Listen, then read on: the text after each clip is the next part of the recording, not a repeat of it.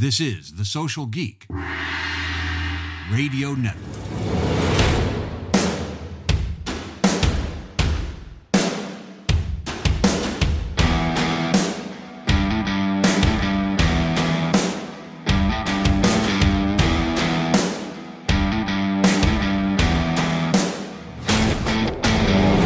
Hello, geeks, and welcome to the Social Geek Podcast. I'm Jack Munson, your host and marketing consigliere.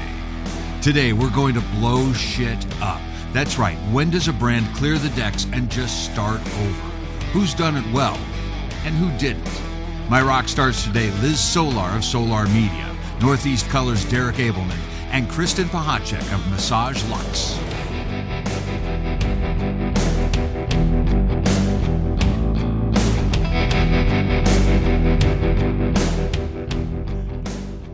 Today's episode is brought to you by Answer Connect, Adplorer, and a quick note about Brand J.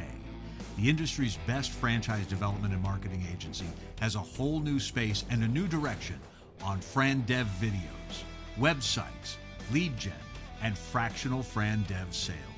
Check it out today at brand j dot com.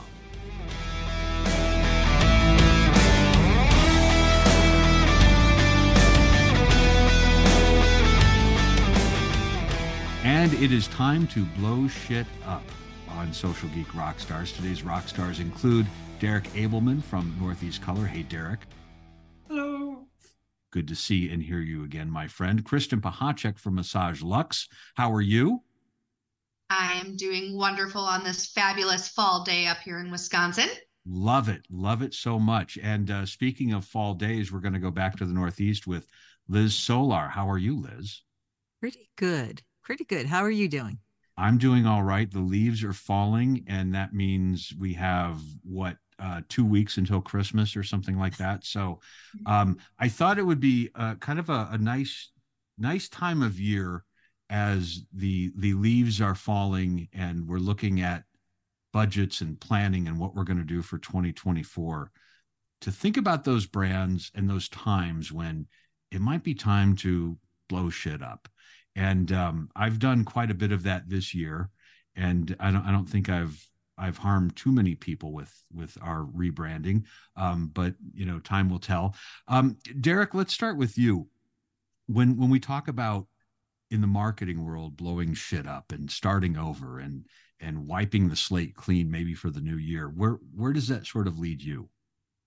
Well, I would I would start by saying that, like, marketers are notoriously cavalier about blowing shit up. Anytime we start a new job, we walk into the company and we just start pointing at things and saying, this has got to change. This is dumb. This is old. You're talking to the wrong people in the wrong way. And it's it's exciting because, like, ooh, we're going to shake things up. But um, but I think that the why has to really be underneath it. Why are you doing this, right? It can't just be a cosmetic change. If you simply want to change things because it doesn't feel cool enough, or some new person came with new ideas and this isn't how they do it, that's maybe not the right strategy to take. So, so I feel that it has to, it has to have that why behind it. And I think that you can be edgy and you can be, you know, provocative. You can, you could really shake things apart, but, but I think being able to make changes without causing a lot of harm either to your clients or to the people that work in your company, right? Because I think that if, if we're too cavalier about blowing things up, we tend to forget about all of the other people in the blast radius. That yeah. Company. Yeah. Yeah. And I think, I, I think we forget about those people because it's that head of marketing who comes in, and there might be some people who've seen two or three or four heads of marketing come and go in their tenure, right? I mean, what's what's the average C M O in this country right now? They're in their position for about eighteen months.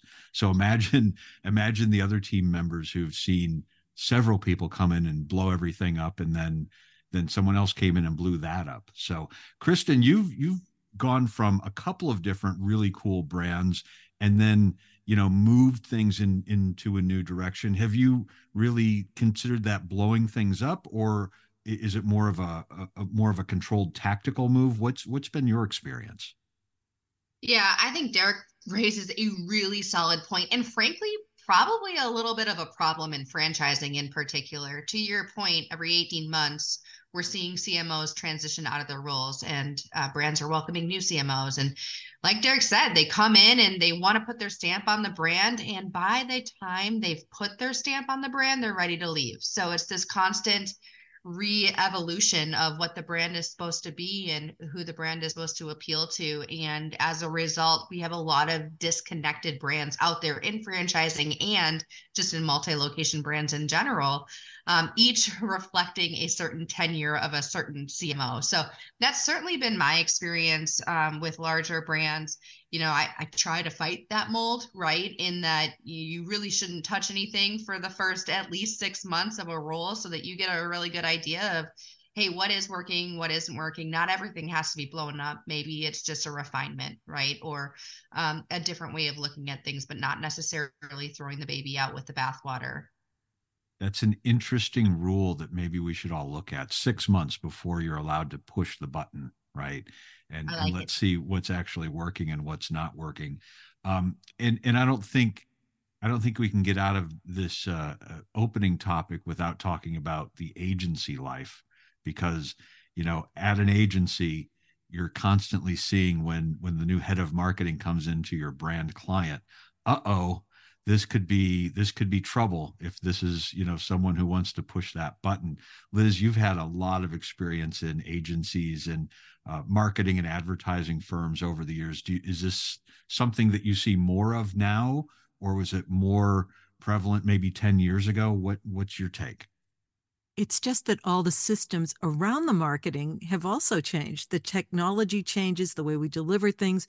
So then you need the next new expert in whatever that thing is, whatever that system is. There's going to be a new person who has a different vision. So things used to be, you know, generational in, you know, fifteen or twenty years. Now it's like ten years. Sometimes th- that generation can be two years. So th- to feel like you're still relevant, you still go with that change. You know, even the even some of the tools that we use to do the marketing, even within our small groups, within our small businesses, you know, it's like, oh, can you do Slack and Google? And could you do, you know, what was the one from a, a long time ago that was like Zoom? I can't even remember anymore because yeah. oh, Skype, you know, Skype, so WebEx, so, yeah. You know, They've like everybody had it. You got to have it. So the way we even position these things, the tools that we use change, and we need like the next expert, like to teach me how to use Zoom. Yeah. Or, yeah. or to, to make Zoom behave a certain way.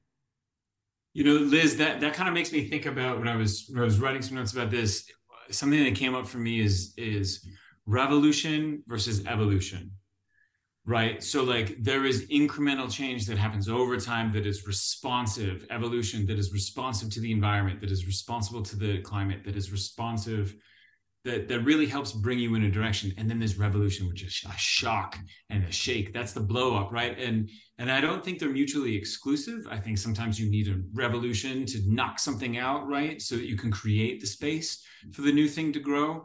But as a rule, we shouldn't be burning down the house every day. Like we should, we yeah. should try to look at it. And I, and I love the idea of waiting six months before touching something, because you have to understand, there's so much to understand. And I, and I feel that when we look at a brand, especially like a, a, a legacy brand, something that's been around for a while, there's a reason why it was successful. There's some, there's something in there that, that is timeless, that is valuable. And, and I feel that a good marketer will be able to identify that, to separate the wheat from the chaff and see what the real lifeblood of this brand is. And how can we optimize that or bring more attention to that in, in this coming, you know, term? That's a smart marketer and a wise marketer. I think we can all think of people we've worked with who um, anything that wasn't their idea or anything that wasn't their baby is ugly, and we've got to get rid of it, right? Um, I think the smart marketer, the smart brand person can take a look at everything, and, and there's no way every company is one hundred percent terrible, right? There's got to be something there or there wouldn't be a company anymore. So, so blowing everything up might not ever be a good idea, but, you know, taking that time, like Kristen said, and, and, you know, kind of deciding what's, what's good and what's bad. And, um, and I think that also goes along with something you said, Derrick, about, you know, what's, what's coming up. You know, it isn't just what, what did the brand do last year and the past five years and what needs to go away, but those, those days are gone. We need to figure out what this brand is going to do for next year and the year after that and the next five years. And, and I think too often people throw things out that down the road, wow, we really could have used that program, or we really could have, you know, put more resources into that new service that ended up being, you know, really successful for one of our competitors. Does anybody have any thoughts on maybe specifically in the branding side of life, um, any brands that, whether it's franchise or other, that have done a big blow up and rebrand and new look and new colors and new logo and all of that stuff? Any, any pop to mind when I, when I say rebranding and blowing it up? Um, I don't know whether it's so much in the look of their logo, although they've tweaked it, but Peloton, you know, they were the thing like, you know, twenty twenty hit and we're going out and getting yeah. our Peloton. We're getting our fitness on because we don't have any place else to go.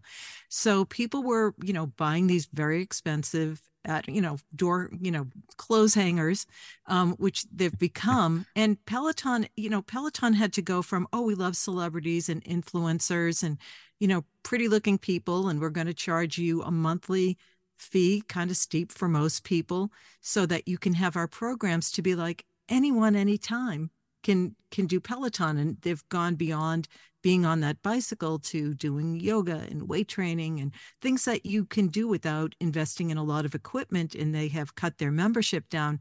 I think that I wouldn't call it, it, it is evolution, but I think it's more of an adaptation. Here's mm. the market. Here's the reality of where we are now. People weren't going anywhere, so they could spend a thousand plus to have that bike and programs. Now I want to do something else with my time and spend my money a different way. And I don't have to be a beautiful person or wear Lululemon, who I think is an, like an affinity partner, or, um, you know, they're affiliated now. So, the, you know, them and Smartwater. So I see them partnering with more products and services to put out the Peloton name. So that's, I think, one really, really strong contender. I love that. I think the fitness industry in general has had to really evolve over the past three years, right? Prior to that, they had to evolve because of competition, right? The studio fitness boom exploded right before COVID. And then, of course, going into COVID, all of these uh, fitness providers were asking themselves how to provide value to their members or their clients outside of their actual brick and mortar. So a lot of them have had to evolve or blow shit up in relation to their digital technology in order to meet their clients and members outside of their physical location. So that's been a really interesting industry shift that, you know, wasn't proactive, but rather reactive, probably due to the lack of proactiveness that the brand had in the first place, or the industry had in the first place. I would, I would also say, like, I'm reminded, one of the first things I thought of when this came up was somewhere in the two thousands, there was this um, streak or this trend of sort of nonsensical Dada-esque alt comedy rebranding that happened with like Old Spice, Quiznos, yeah. like like they just started getting real loopy, and it was kind of awesome. Um, and a little goes a long way, and it doesn't always age very well. But I remember watching these Old Spice ads and being like, "Wow!" And like, Burger King was like, "We're gonna make this um, this king figure really creepy and weird. We're gonna run with that." And I kind of felt happy for them. I was like, somebody got into a room and just somehow sold that. And that's, that was cool. And then of course it became its own trend, and then it wore out and all of that. But I, you see a lot of that. Like, I think Wendy's has a really spicy Twitter yeah. or an X yeah. is another example, Twitter X, right? Yeah. They have a spicy, you know, you're just hiring smart asses, right? And, and, and, and there's maybe not a ton of mileage in that overall, but it will, it will create that, it will blow shit up. It will get you attention, and it will kind of reset the conversation, which is what marketing is supposed to do in a sense, right? Yeah, I think it also depends on your position in the market, right? It's it's what's going on in the landscape. Are we are we going into COVID? Are we coming out of COVID? You know, what what's going on in people's lives? But also, you know, Burger King would could do that, McDonald's could not, right? It's easy to it's easy to say we've got to try something different when we're losing market share and we're number three.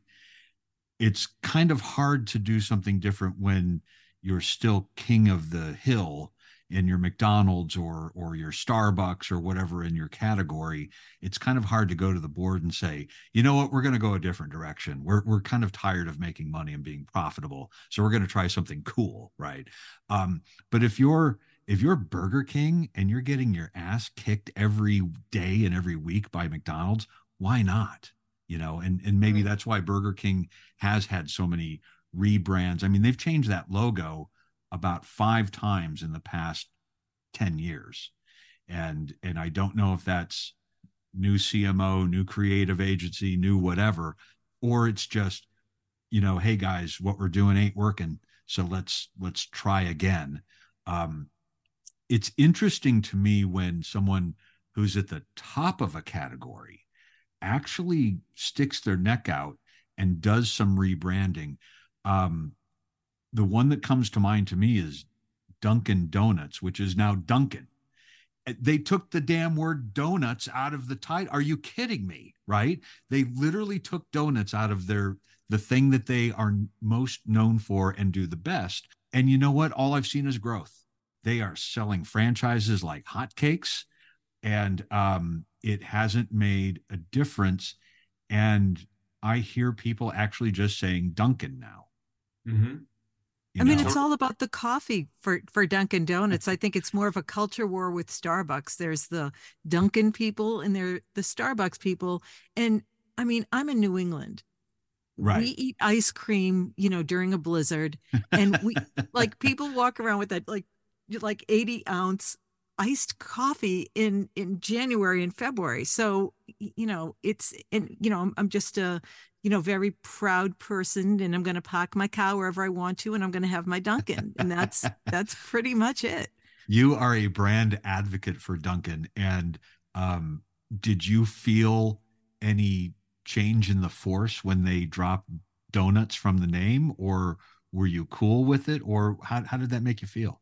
I, I have to admit, I, I don't love donuts. And when Krispy Kreme was here, I was all over Krispy Kreme. I'm not a big Dunkin' fan. I'm not even a big Dunkin' Donuts coffee fan. Wow. I really, I'm not Starbucks either. I'm more of an independent. Okay, good. When it comes was, to my coffee. I, I want to check your I D and make sure that you're you're still a resident of Massachusetts, because that that's, that's a little uh, off brand. Don't make me get into the favorite Boston expletive and prove it to you, Jack. Right. Well, I, I'm off brand in that uh, I grew up in Chicago and I don't like hot dogs. So we're not all subjects of our upbringing, I guess. So, right. So any other thoughts on uh, brands that have done a big rebrand that went well, or or maybe didn't go so well? Well, I think Twitter had a bit of a problem with, with the switch to X. I wouldn't call that a smooth rebrand. Um, I'm, I was, I'm not on Twitter. I, I have really no feelings about, about that personally. But, um, you know, you see these things roll up, and anytime anyone rebrands, there's always a lot of criticism, right? Everyone suddenly is a designer. Oh, I hate the new U P S logo. Like, what do you, like, what? It's yeah, just people... Yeah. No skin in the game or whatever, aren't even designers. But I think with X, with that, um, what I saw, which in the conversation, was that it was more about a person than it was the brand. Yeah. And I, yeah. I think the transition uh, for, or the role of that platform has really gone from being a platform where people said or did things, however you want to judge that, to now it's a referendum on a person. Um, and, and I think that anytime you start tying an individual so closely to a brand, you you you you gain all of their attention and all of their clout, but now you risk yourself on that person and their behavior. Any spokesperson, right? Consider Subway and Jared Fogle, for yeah. example. Yeah, like that's that's now those are always going to be associated. Those two things. Yeah, that's so, a case study in in marketing class, right? Yeah. So you know, uh, Twitter's interesting to me because. Um, I hated it before Elon Musk, and I still don't like it now, right? So the, the, it didn't lose anything for me because it was not a brand that I was fond of before. But I, I understand there is there are some people who are who are adamant that it it was way better before, and now there's a change. And I think that's something that comes with any rebrand is what, what you're going to fight no matter what is there will be people who say it was way better back when, right? Or it's just not as good as it used to be, even though the product may be the same, the, the, you know, the messaging, whatever, might be all the same, but there's something about it's just not as good as it used to be, you know? And, and I think, you know, T V shows who lose a big actor, right? They, they run into that too, or, you know, any, any kind of entertainment where, you know, the, the lead singer of the band leaves and the new lead singer comes in and it's just not as good.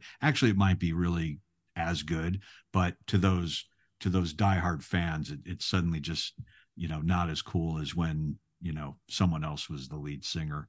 Um, any other thoughts on, on brands that have done, done it well or not so well? Brand is something that we determine about that company or say about them behind their back. You know, in, in all of our businesses, people are going to, you know, you know, Jack Munson, it's how we regard you. And that's what the brand is. So I feel like so much of this stuff where people feel like they're being revolutionary and, you know, they have a new swish in that logo.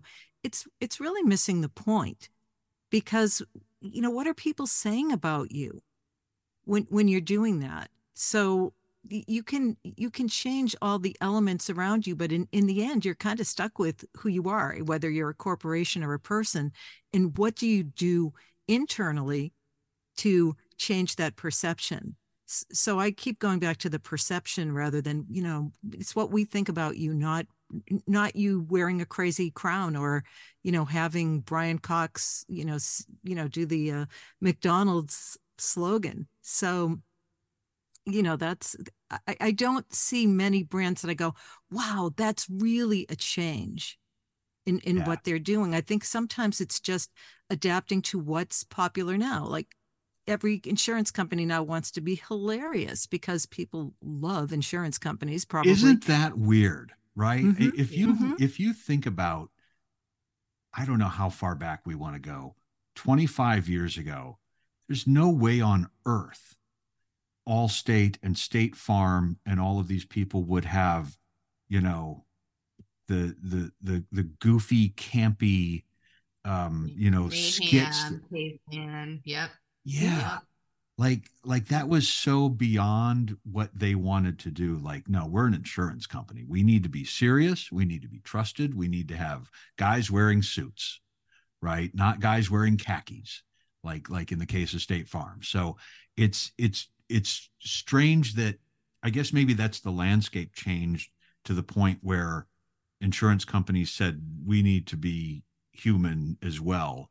And, and, you know, get rid of, get rid of the stuffy old guy and, you know, bring in, bring in mayhem. Right. And, and, you know, do something fun like that. That's a great point because they are not selling their company. They're selling flow. They're selling, you know, em- Limu Emu, or, you know, they're selling Emu um, and Doug. Right. I mean, they're selling all these people. So yeah. they're not, it's like, we're not the big scary people who won't pay for that tree that fell on your house. You know, you can call us in the middle of the night. Yeah. And, and maybe that's, hopefully they were listening to their customers and that's who their customers want to buy from is not stodgy old guy in a suit, but they they'd rather deal with a character or someone who might be friendly and and might not, you know, talk down to them about their responsibilities and that kind of thing.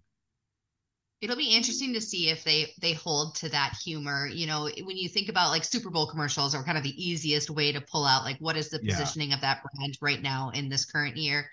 And, you know, a couple of years ago, humor was all the rage. Every single Super Bowl commercial was funny.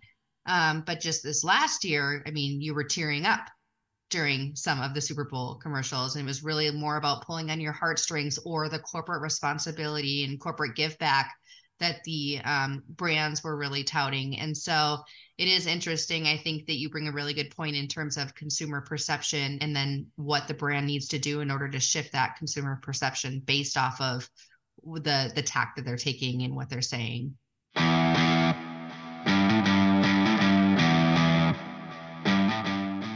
To our discussion after a quick word from Adplorer, our newest sponsor on Social Geek. Adplorer is a local digital advertising software built specifically to help digital agencies, franchise brands, and multi-location businesses manage local advertising campaigns at scale.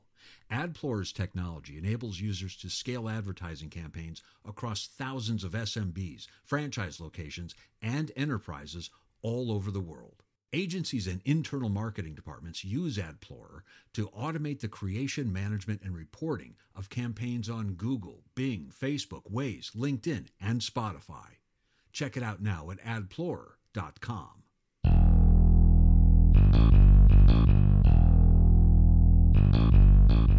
What is it about us that's going to resonate to that potential client? It's like, oh, we we have shared values.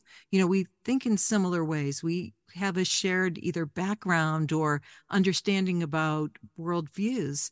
So all of this comes together. I think the brands, we've, it, it's become such a slippery thing to talk about because everybody's a brand now. Everybody yeah, has a yeah. brand, is a brand. And it's like, but are you really? Um, and, and, and I think we can, we, I think if you're using your brand simply to sell to anyone or to the highest bidder, it's such a, it's such a slippery slope. And are you connecting to the people who really reflect who you are, that you can walk in lockstep with this person, this potential client, and it's, it's a perfect fit? So there's so many brands out there. It's like, what's, what's the fit? And, and I think that's why everybody c- kind of grabs at humor at the same time, or, you know, during, you know, COVID, when everybody was like sounding like an M S P C A commercial, um, you know, you know, for nineteen cents, you can save yeah. a dog, you know, yeah, you know, cue Sarah McLaughlin. So, or Lachlan. So there's this, this, I think, misconception about what brands are and what they can do, and maybe that's the thing that has to be blown up, is just the the, the just the word brand. Yeah, and maybe blow it up and and actually tell people what you stand for, because I think the the the thing I've seen the most change in in we'll say fifteen years in the franchise space is getting away from this idea of our franchise brand is all about how much money you're going to make, right? How much does it cost? You know, what's what's my profit going to be, right? Like, that's what people were talking about for forty years, fifty years, maybe one hundred.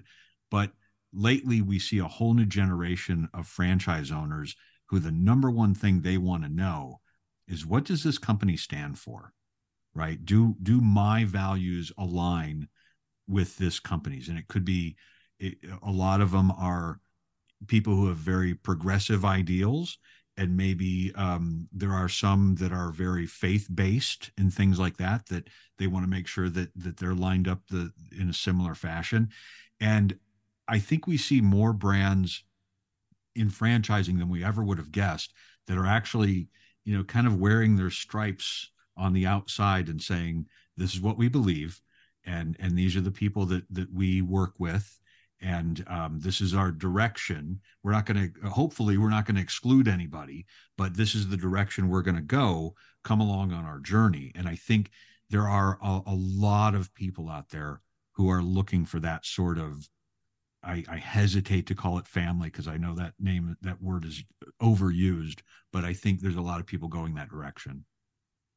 Yeah. I mean, I think that that's, I would agree with that, with all of you. And one of the things that I keep hearing is that this new generation, or Gen Z, or, or whatever we're calling the new people, right, that their relationships to commerce and to branding are so personalized, and that we, and that that needs to be served. They want, from a job, from the, from the things that they purchase, from the brands that they associate themselves with, because they're all online, they're all on Instagram, right? So they are their own personal brand.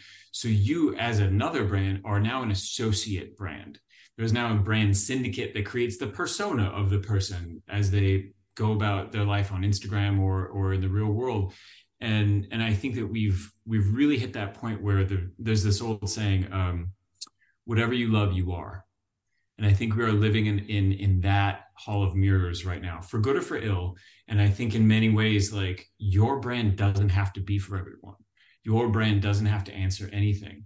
um, to someone that you don't necessarily need in that family, right? And, and I think that when you look at things like, I'm always struck by this when I see pharmaceutical advertising, right? Where it's people running on a beach or or like putting their hand over their tummy in a kitchen while children run out to, into the backyard or whatever it is they're doing. All of these generic stock footage pieces, right? This is very synthetic. This isn't real. There's no spark. There's no soul. There's no reality there because it's pills. And then at the end, you get this big long list of things that will happen to you if you take the pill. And But in, but what you just saw was like a magnificent human experience, however bland and unoriginal it was. And so where where does that fit within your life? Do you need to be sold this pill, right? Like, what is it? What is it they're trying to communicate? And that to me is, I think, a very desolate view of branding uh, because it's it's saying, I know you want this. You want to want this somehow, but I'm not real enough to communicate to you at your level. I just want to move a ton of pills. I, I see pharmaceutical ads, Derrick, and, and I always think, wow, I need to take a lot more medication because I would be going to a lot more carnivals and yeah. festivals and picnics and, uh, you know, art fairs. That just seems like yeah. um, I, I I must be missing out because I'm not taking the right pharmaceuticals these days. But uh, you would never get off your bike. You would be you would be like condemned to your backyard playing with this beautiful collie. Right. You would never- Right. There's a lot of there's a lot of Frisbee golf happening out there that that I'm just not taking the right drugs for right now, I guess. So um, so as as we wrap up, I wanted to um, come back to to one thing that I, I heard a bit from each of you. And I've got a quick story to tell on that. And that's really listening to your customers. You know, before you blow any shit up, we better listen to the customers, listen to the team, of course. Listen to, you know, your board if you if you need to, um, but uh, but really listen to the customers before you mess with their favorite brand. And um, my quick story is, we did earlier this year at at my agency, Brand J, we did a rebrand, and the reason we went with this, and you folks in the studio can see the see the logo on the microphone there, the Brand J name, it all came from one client who posted one thing on LinkedIn about us and used the hashtag Brand J. And I saw that and I was like, I kind of like that, right? Like that's, that's short. It's way shorter than the old name, and it's quick, and it's six letters, and it's a hashtag nobody else is using. And I shared it with the rest of the team, and they were like, yeah, other people have, have called us that in the past. It's just, you know, it's a nickname. Right. And it's like, well, what if that wasn't our nickname? Right. What, what if, what if that's what we start going by? And, and that was, if it hadn't been for that client, I probably wouldn't have, have had the guts to blow that shit up and start over with a new name. But it was a client that we really respected, and, and, and then found out that other clients used the same nickname. So then I felt a little bit more um, confident just to go ahead and do it. So that was, That was that. That's my listening to a customer story. You know, it comes to mind. I used to teach a, a marketing class at the university here in town, and one of the case studies that we would use was, you you may or may not recall, when JCPenney was like, you know what, we're going to get rid of all of our coupons and we're just going to be low price. So you don't need a coupon with us because we're just cheap. We're we're not going to do the coupon thing anymore. We're just going to offer you the lowest price. And, um, you know, they rolled out this entire new brand strategy surrounded by that. Little did they know that their shoppers loved the gratification of having a coupon and getting that instant discount. And that's the whole reason they would shop there, is because they had a coupon. And so um, they tanked the brand, right? And the whole C-suite was exited and they reverted back. But I think you raise a really good point in that sometimes us closest to the business, we are the people who shouldn't be blowing shit up. We need to bring in both customers as well as people who aren't as close to our business to tell us whether or not our baby, which we've been using a lot on this podcast, is ugly or not, right? No one's going to admit their baby's ugly, but you need to find somebody to to, uh, to help you see the light um, and identify what needs to change in your business. I find it interesting that we live in an age and have for decades now where research is king. Let's focus group this. Let's put out all of these forms where you check things off. And almost the more we do it, the further away we get from actual human beings telling us what they want. And I wonder if any of you have any insight into why that is. You know, it could be easier when you're working with a smaller brand, smaller agency. You know, we have, we have sixty customers. We have sixty brands we work with, right? We're, we're not, we're not a, a big, you know, franchise with four hundred locations or, or, you know, a consumer product company with thousands of customers. So, I mean, we can, we can bang out a bunch of phone calls and talk to every customer in two days. Right. So, so I think it's a lot easier when you're small and agile and you can, you can turn quickly. And, and if you hear at this size, if you hear four customers say something, it's probably, it's probably true. Right. Um, but when you're a huge company, you, you rely on the research. And Liz, maybe it just means that some of the big research is not that reliable. There's also, you know, the question of like, what is the performance within that research, right? Like a focus group, pulling someone in, you're going to pay them a certain amount of money. Like, who are they? What are they? There's a performance to their opinion. There's an orientation there. They know they're being watched. Like there is, the game almost cancels itself, I think, at some level. And, you know, if I were in the position of, of trying to make a big decision about that, right? And I wanted to understand, what are the associations? What's that? What's the cloud around my brand? What is the, what is, what is the feeling, the thought, all of that associated with it? The real immaterial stuff that is, that is valuable. I would go to Yelp reviews. I would go, I would go to comment section. I would go to where people are speaking or behaving in a way where they aren't performing for someone who's paying for them. Maybe they're performing online or they're doing something like that. But, but the, the stuff you don't want to hear is the stuff you most need to hear. The things that you want to believe will mislead you, right? Like how can you, how can you get to that truth? And, and I don't think you can pay for truth, um, but I think you can find it if you look.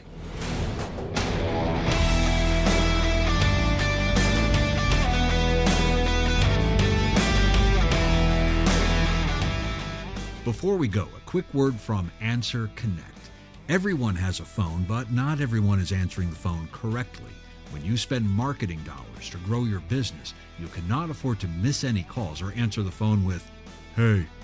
Answer Connect is open twenty-four hours a day, three hundred sixty-five days a year to support new business, current clients, or urgent calls, and they send messages to you immediately. They integrate with many of today's popular C R Ms, taking advantage of technology and taking one more thing off your to-do list. In addition to taking calls, they set appointments, follow up on potential clients via form fill inquiries, and make outbound calls for reinvigoration campaigns. Let Answer Connect work in your business so you can work on your business. Call Answer Connect at eight hundred, five eight four, zero two three four. That's eight hundred, five eight four, zero two three four. Or visit answerconnect.com slash franchise.